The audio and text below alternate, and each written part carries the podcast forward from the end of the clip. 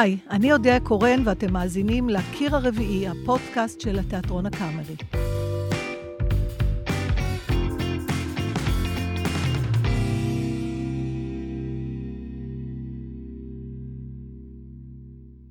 ב-19 במרץ 1999 הוצגה הצגת הבכורה של אשכבה, המחזה האחרון של חנוך לוין, אותו ביים שכבר היה חולה מאוד. במשך 24 השנים שחלפו מאז, אשכבה מעולם לא ירדה מעל בימת הקאמרי, ועד היום, אחת לכמה חודשים, היא עדיין מוצגת במתכונתה המקורית. לפי הבימוי של חנוך לוין, התפאורה של רקפת לוי, המוזיקה של יוסי בן נון והתאורה של שי יהודאי. גם רוב הקאסט מורכב משחקנים ששיחקו בהפקה המקורית לפני 24 שנים. אז ההצגה הראשונה של אשכבה אולי הייתה ב-19 במרץ, אבל אני לעולם לא אשכח דווקא את היום שלפני, היום בו נערכה החזרה הגנרלית. במחווה מרגשת הוזמנו לערב הזה כל מי שאי פעם שיחקו בהצגותיו של חנוך, ואני ביניהם. כשההצגה הסתיימה, לא יכולתי לקום מהכיסא. היה לי ברור, כמו לכל מי שנכח באולם, שלהשכבה יצטרכו להמציא מילה מיוחדת שתתאר אותה, כי המילים הצגת תיאטרון לא יספיקו. הבנתי כבר אז שהייתי מוכנה לעשות הכל כדי לשחק בה, ולו לדקה, אפילו רק לעבור על הבמה המדהימה הזאת לשנייה. אלוהי התיאטרון שמע את תחינותיי, וכמה שנים אחר כך זכיתי לשחק בה כמחליפה, בהתחלה את הזונה עם השומה, ולאחרונה את הזונה עם נקודת החן. וכמו שההצגה הזו שונה מכל הצגת תיאטרון אחרת, גם הפרק הזה יהיה קצת שונה, כי החלטנו לשלוח את האורחות של הפודקאסט הזה, רוני ועדי, אל מאחורי הקלעים של יצירת המופת התיאטרלית, אשכבה. האזנה נעימה. היי עדי. היי רוני. אז אה, באמת, כמו שיודע אמרה, היום אנחנו עם פרק קצת שונה. גם בשבילנו, אנחנו רגילות להפיק ולערוך את הפודקאסט, והפעם גם נגיש.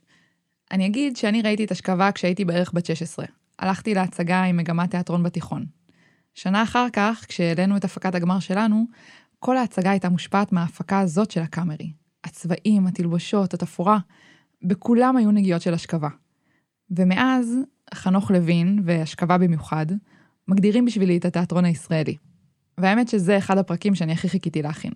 אז באמת לפני שיצאנו להקלטות של הפרק הזה, סיפרת לי כמה אשכבה השפיעה עלייך. אני חייבת להגיד שעשית לי בילדאפ די מטורף, בטח למי שלא ראתה אשכבה אף פעם. אה, ועם הציפייה שלך והבילדאפ שלי, יצאנו לדרך. כן, אז אה, יאללה, נתחיל? היי, היי, היי, היי, היי, היי, היי, סבבה. מה קורה? אנחנו פה, איך מגיעים לקאמרי אחד לאולם? מה שאתם שומעים זה אותי ואת רוני מסתובבות בקאמרי, ולמי שלא נכנס אף פעם אל מאחורי הקלעים של התיאטרון, בוא נגיד שזה עסק לא פשוט בכלל, כי מדובר במבוך. כן, בגדול הגדרה נכונה. מה העניינים? בסדר. זאת קרן חובב, מהמחלקה האומנותית של התיאטרון.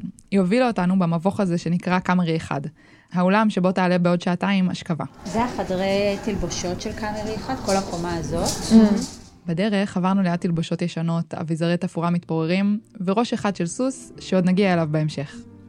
אז בעצם השחקנים של אשכבה בדרך לתיאטרון, שם הם יערכו רק חזרה אחת, ומיד אחר כך יעלו על הבמה, כשהצופים כבר באולם. ברקע אפשר לשמוע את החזרה של המוזיקאים.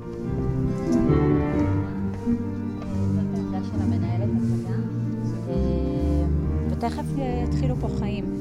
בצד השני זה הסאונדמן, אז אני אנסה להביא לכם רגע ארבע סוללות. ותגידי, אה, איפה כאילו... אז עמדנו מאחורי הבמה, ועם מכשיר הקלטה, בואי נגיד, רוני לא דיסקרטי במיוחד, חיכינו שתינו למפגש של השחקנים.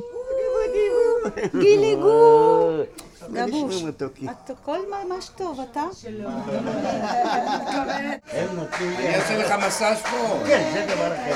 הולדת לשמעון, היום יום הולדת, היום יום הולדת. אני לא יודעת מה איתך רוני, אבל הדימוי הראשון שעולה לי לראש כשאני מנסה לתאר את האווירה שם, זה ההפסקה הראשונה של הראשון בספטמבר, בבית ספר, אחרי החופש הגדול כזה. אוקיי, אני מבינה למה את מתכוונת, אבל תסבירי. הם כולם נראים שם כמו ילדים, מתרגשים, מחליפים כיפים, מתחבקים, משלימים פערים. זהו, רק שכאן השחקנים הצעירים יותר בני 40, וגבי אמרני המבוגר ביותר בן 88. אבל כן, אין מה לדבר, ההתרגשות הכמעט נאיבית הזאת משותפת לכולם. אני מתרגש בכל הצגה שבאים לי. אבל בהשכבה זה משהו מיוחד עוד יותר, מפני שזה גם מרגש וגם... וגם יש עכשיו, בתקופה הזאת, אנחנו נמצאים בתקופה שההצגה לא רצה יום-יום. כשיש השכבה בערב, כאילו שיש לך חתונה, כאילו שזו החתונה שלך. יש איזו מין תחושה של וואו, הערב הולך להיות משהו. במקרה היום, אגב, יש לי יום הולדת. ופתאום בבוקר, אה, כאילו בבוקר חשבתי לעצמי איזה כיף זה שכאילו דווקא ביום ההולדת שלי ההצגה שאני משחק זה השכבה כי זה גם הצגה, באמת, זה גם חברים, גם הצגה מיוחדת וגם אה, כאילו אנשים טובים שאוהבים אחד את השני וגם אירוע מיוחד. את, אתם ראיתם את המפגש שלנו, זה פשוט זה כאילו שאנחנו נפגשים ביום יום וזה לא משנה אם לא נפגשנו כמה חודשים, זה ממש לא משנה. זה תמיד אה, יהיה להמשיך מהמקום איפה שהפסקנו ו... אז איך שהיינו מגיעים ל... בואו בבקשה לבמה, אנחנו רוצים להתחיל, בואו לבמה. אני יכולה ללכת עוד מעט, זה בסדר. האווירה הזאת של ההתרגשות והצחוקים נמשכה עד רגע לפני שהתחילה החזרה. השחקנים עמדו בצידי הבמה, חיכו לקיום. בוא נעשה סיאנס. מה? הוא בא אחרי 22 שנה ועוד רוצה שנקשיב לו? כן, הם כולם היו במצב רוח די שטותי, אבל תכלס, רוני, בשנייה שהמוזיקה, בכל זאת, מוזיקה שמלווה אותם כבר שנים, התחילה להתנגן, כולם פתאום נמתחו. חבר'ה, חזרה, שקט, השכבה חנוך לוין. אוקיי.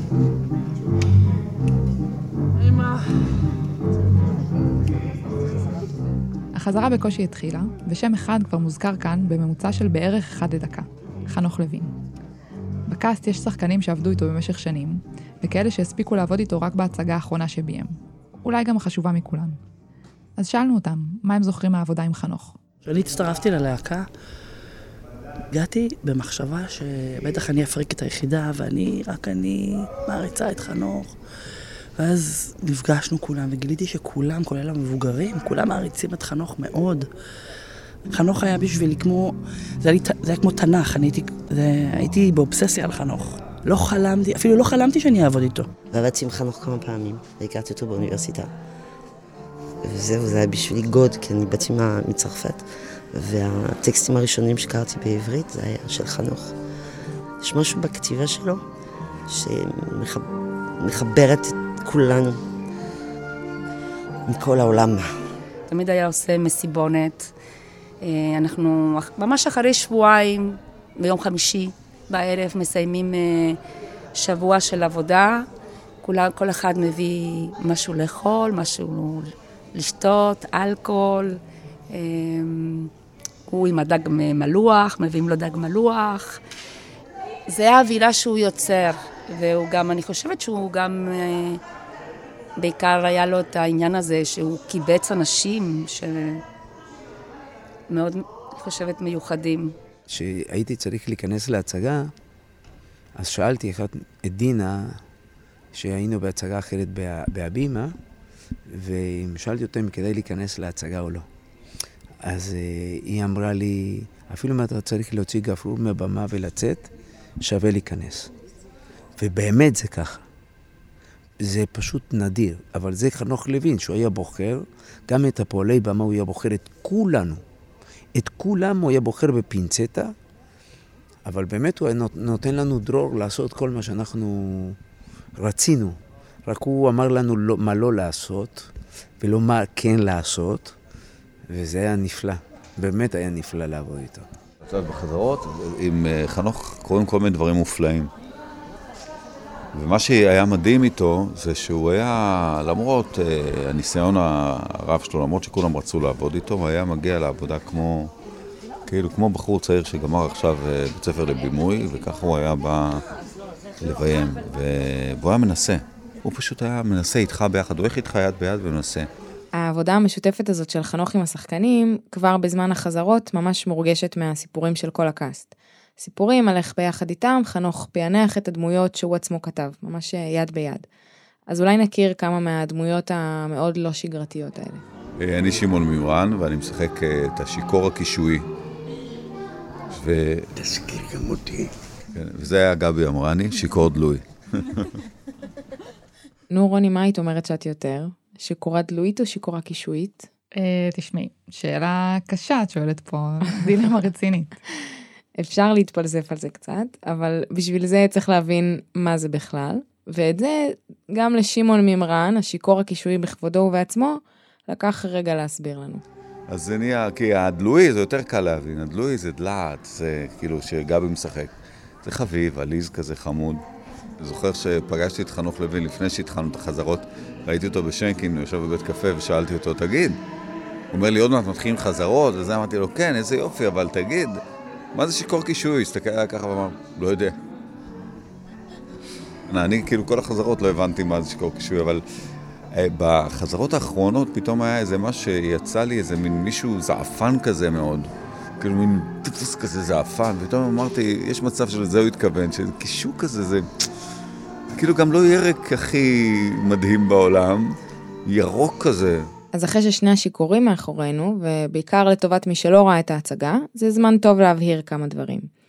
כי חוץ מהדמויות שיש בכל הצגה, דמויות אנושיות עם טקסט, בהשכבה יש גם תפקידים מסוג אחר, סוג של תפאורה חיה. למשל שחקן בתפקיד בקתה, או שחקן בתפקיד הירח שבשמיים, ותפקיד כזה יש גם ליוסי רחמני. כן, טוב, הבטחנו לכם שנחזור לסוס. אני יוסי רחמני, ואני משחק את התפקיד של הסוס.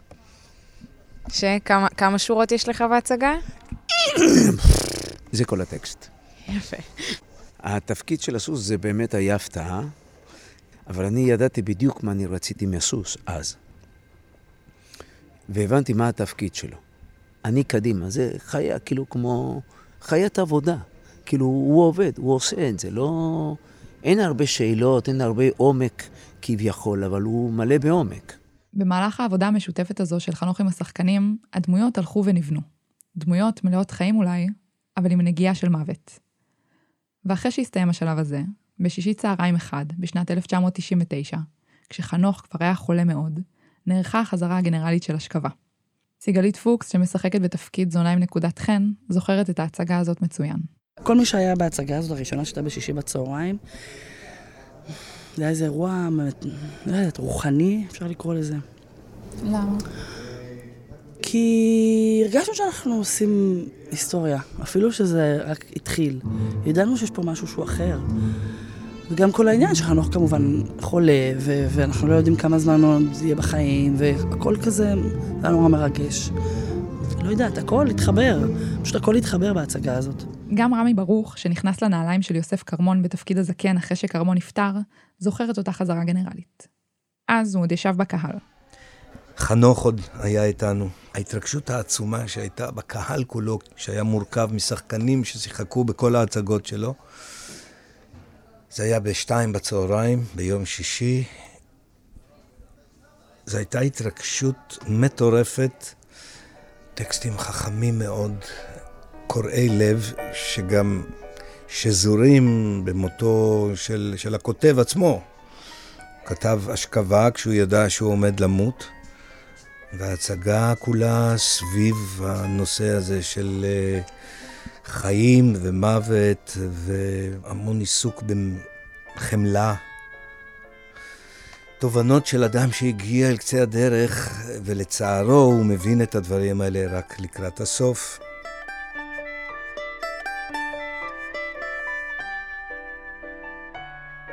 חצי שנה אחרי הצגת הבכורה, באוגוסט 1999, חנוך נפטר. עולם התיאטרון כולו התאבל, אבל במובן מסוים, המוות של חנוך לוין רק חיזק את הקשר של השחקנים עם ההצגה, שנשארה בלי במאי. לגמרי, כי בעצם כדי לכבד אותו, הצוות כולו, השחקנים, המלבישות, האחראיות על האביזרים, התפאורה, הנגנים, כולם כאחד הפכו לבמאי ההצגה. והמטרה היא אחת, לשמור את רוחו של חנוך, ולשמור על ההצגה פשוט כמו שהיא. מהרגע שקיבלתי את התפקיד, זה... אני מאוד מכבדת כל פסיק, כל נקודה. ובמיוחד שאין לנו את הבמאי שהוא חי, כן? והוא הוא, הוא בתוך הצגה, חנוך, הוא נמצא, הוא... אז אני יכולה לראות אותו כשאני עושה איזשהו משהו, עכשיו תעשי ככה, עכשיו ככה, כאילו. ואני, ואני עושה את, את הג'סט הזה שהוא עשה לי, או... הוא, הוא, הוא, נוכח, הוא נוכח, הוא נוכח, כן. זה, זה חוויה תיאטרלית. לא מתחרים, לא עם טלוויזיה, לא עם קולנוע, לא עם שום מדיה אחר. מוזיקה לתיאטרון, זה תאורה לתיאטרון, זה בגדים של תיאטרון, זה סיפור של תיאטרון, זה אנסמבל של כולנו באותו מקום, באותו זמן, באותו רגע. אני חושבת שההצגה מאוד מנסה לשמור עד כמה שאפשר על הצביון שלה. אני חושבת שמדי פעם יוסי בן נון, המוזיקאי, הוא כאילו האוטוריטה שטיפה מיישרת אם, אם צריך, אבל די כל אחד פה לוקח 100% אחריות על, על מה שהוא יכול. אני בטוחה שזה לא אותו דבר. אני בטוחה ב-100% שזה לא אותו דבר, אבל uh, אנחנו מנסים לעשות הכי טוב שאנחנו יכולים. כל אחד מנסה בחלקת החנוך הקטנה שלו uh, לעשות מה שהוא יכול, מה שהיא יכולה. וזה נכון לא רק לשחקנים, כי גם מאחורי הקלעים יש מי ששומר על חלקת החנוך הקטנה שלו. זאת למשל שרה כהן, המלבישה בהצגה כבר 24 שנים. זה ה baby שלי. אני עושה אותה בעיניים עצומות. זה בדיוק את אותן תלבושות ש, שהתחלנו איתן, שום דבר לא השתנה. כי זה רוחות של חנוך לוין, לדעתי. הכל שמור ו... ו... אה, את יכולה לראות בעצמך. כן, זה באמת קטע מטורף, לחשוב על תלבושות שמאוחסנות במחסן מיוחד כבר שנים, וכמה פעמים בשנה נושמות אוויר על הבמה. לגמרי. זה כמו כשנכנסנו לחדר הלבשה של דינה בליי, שמשחקת את כרוב עצוב, היינו בשוק כשראינו את התלבושת שלה. זאת החולצה שלי מ-day one, ואסור להחליף אותה. אתם רואות איך היא מחוררת מכל הכיוונים? היא הייתה שלמה ב-day one. היא מביאה לי מזל. ולא מדובר רק בתלבושות, בכלל, התפאורה של ההצגה שעיצבה רקפת לוי היא חלק בלתי נפרד מהכוח של השכבה. אני ראיה. אני עושה את האביזרים. זו הצגה שמן הסתם די מתפרקת, אז כל פעם אה, משפצים, כל פעם מחדשים, כמובן מאוד שומרים על רוח הדברים המקוריים בעיצוב של רקפת, שיראה ממש כמו אז, אבל צריך כל הזמן לחדש ו... ולשפץ. מה גם שיש שפה מאוד, אה, השפה העיצובית פה, גם של התפאורה, גם של התלבושות וגם של האביזרים, מאוד מאוד ייחודית. זה ייחודי, זה שפת רקפת וחנוך. אנחנו חייבים לשמור על זה. טוב, היו גם uh, יוצאים מן הכלל, אילוצים הפקתיים בדרך. כן, אפשר לקרוא לזה ככה. שמי פלורנס בלוך. זה השם שלי, ואני משחקת את הזונה עם השומה, שגם, קטע השומה. ראיתם את השומה שלי? וואי, אוקיי, זה יצירת אומנות. ודרך אגב, אה, החליפו אותה, אני חושבת, לפני עשר שנים, כי כבר הייתה, לא שמו אותה בחומר איזה יום, ופשוט אה, דוחה, אז זה כבר דוחה. וזה מדהים כי אני שמה אותו באותו מקום. פלורנס מתייחסת לשומה שלה כמו לאיזו יצירת אומנות יקרה. ובכלל, כמעט לכל אחד מהקאסט המקורי, יש איזה חפץ שבו הוא שומר את רוחו של חנוך לוין. אביזר, משפט, זיכרון. אצל סיגלית ופלורנס שמשחקות את הזונות, מדובר בטקס של ממש. יש לנו אה, טקס קטן לפני, היא נורא מתחגשת, אז בגלל זה אני לא, לא, אי אפשר שניים. אז אני פחות, אני המבוגר הארכאי יותר. תמיד זה היה ככה. תמיד היא חושבת שנשכח טקסט. אנחנו עושים את הטקסט ארבע פעמים, כאילו שאנחנו הולכות לשכוח את הטקסט. ואז לפני הצגה, לפני, לפני הכניסה לעגלה, אנחנו אומרות את הטקסט שחנור אמר לנו בגנרלית. כי בגנרלית, שהייתה לפני 23 שנים, אז uh, ביקשנו מחנוך, תן לנו מילת מפתח ש... שאיתה אנחנו עולות לבמה, ונהיה בדיוק, כאילו הקליק הזה שמכניס אותנו למצב. ובקלות, כמו שהוא תמיד עושה, הוא אומר לנו, בסדר, תחשבו, פרה משוגעת וחיטוט בשן כואבת. וזה נשאר 23 שנים, כל פעם אנחנו אומרות, אוקיי, פרה משוגעת וחיטוט בשן כואבת. זה, זה, זה המצב הקיומי של הזונות. אה. זהו, וזה נשאר. כל פעם מחדש. הסנטימנטליות הזו לכל פרט נכונה כמובן גם לטקסט. כמו שסיפרה לנו סיגלית, כששאלנו אותה אם היא בכלל צריכה לעשות חזרה לפני ההצגה. קודם כל, הטקסט, אני מדי פעם עושה עליו חזרות סתם, קודם כל. ודבר שני, הוא כמו תפילה בשבילי. נגיד אם אני נכנס לניתוח, או אם אני הולכת לאודישן אחר, או אם אני... לא משנה מה.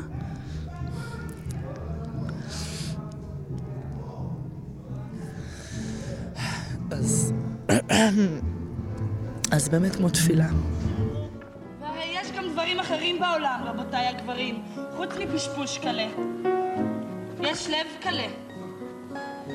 יש ראש קלה. אנושיות קלה. תרבות קלה. אומנות קלה. יש אפילו תיאטרון קלה, שבו עומד שחקן קלה עם זרקור קלה ומרביץ איזה מונולוג קלה. מה את מקשקשת? גם השחקן קלה באמצע המונולוג קלה. חושב רק על הפשפוש קלה בבוש קלה. ורוני היה עוד רגע חזק בהקשר הזה. כן, כן, אני ממש התרגשתי כשראינו את אה, סנדרה שונוולד שמשחקת את האימא. היא הביאה איתה את הקלסר עם הטקסט המקורי, שקיבלה עוד בשנות ה-90. יא, את זה צריך לצלם. זה למשל... וואו, כמה, בין תראי. כמה, כמה זה ה... זה זה.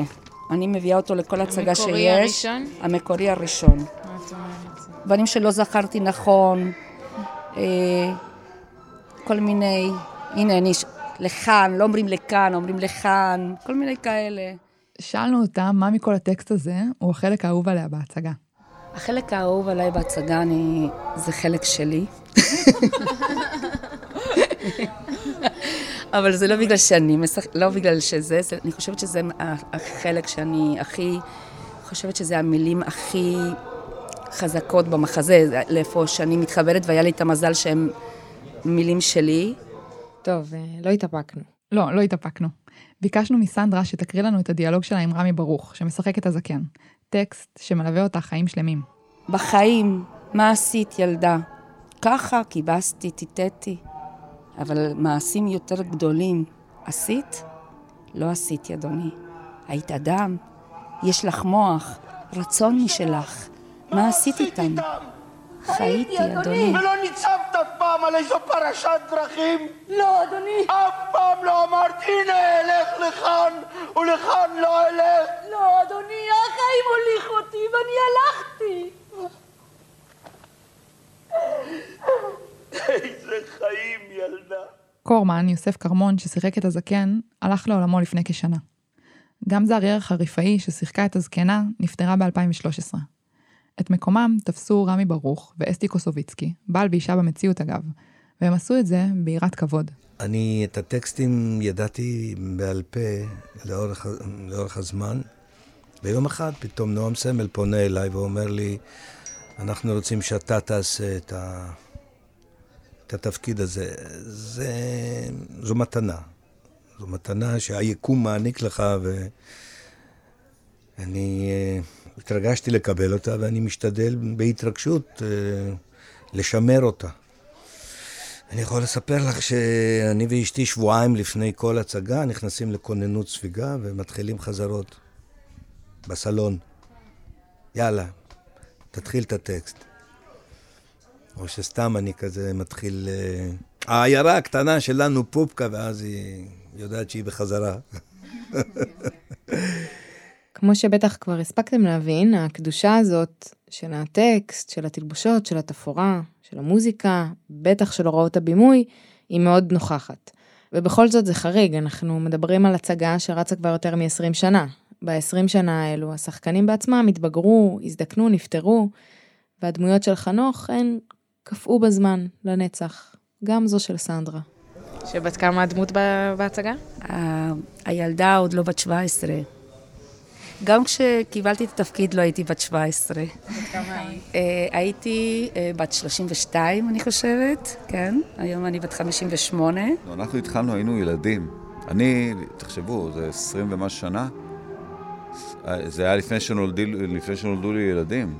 כשהאימא מדברת על הילד שלה שמת או משהו כזה, חשבתי, כאילו דמיינתי אנשים קרובים אליי או משהו, אבל לא ילדים שלי. פתאום, עם, אה, כהורה לילדים, אתה, אתה פתאום רואה את ההצגה הזאת אחרת. הרגשות שלך הם יותר לעומק, אתה...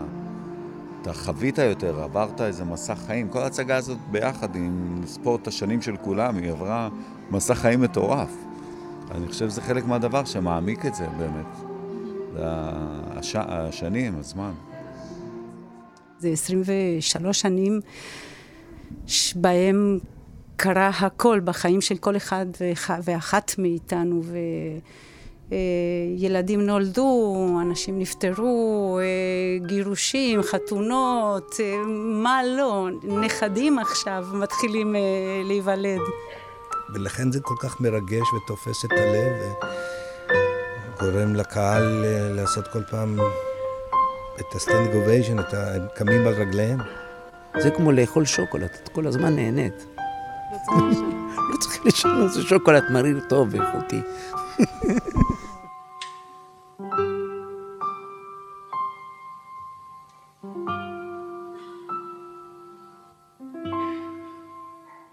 אז אחרי שיחות ארוכות עם כל מי שעומד מאחורי ההפקה, עברנו ממאחורי הקלעים למושבים שלנו, בקהל של קאמרי 1, שורה 7.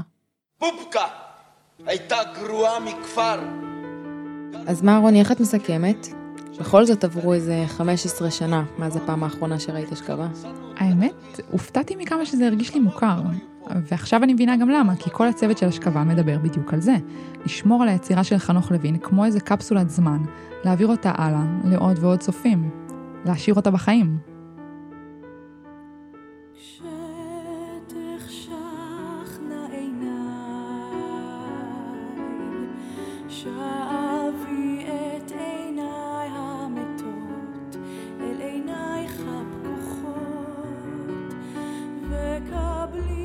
האזנתם לקיר הרביעי, הפודקאסט של התיאטרון הקאמרי. את הפרק הגישו, ערכו והפיקו רוני ארניב ועדי חצרוני. על הסאונד, דני נודלמן, את המוזיקה יצר יוסי בן נון. תודה גם לאסף בר ולמחלקת הסאונד של התיאטרון. אני הייתי יודע קורן, ניפגש שוב בפרקים הבאים.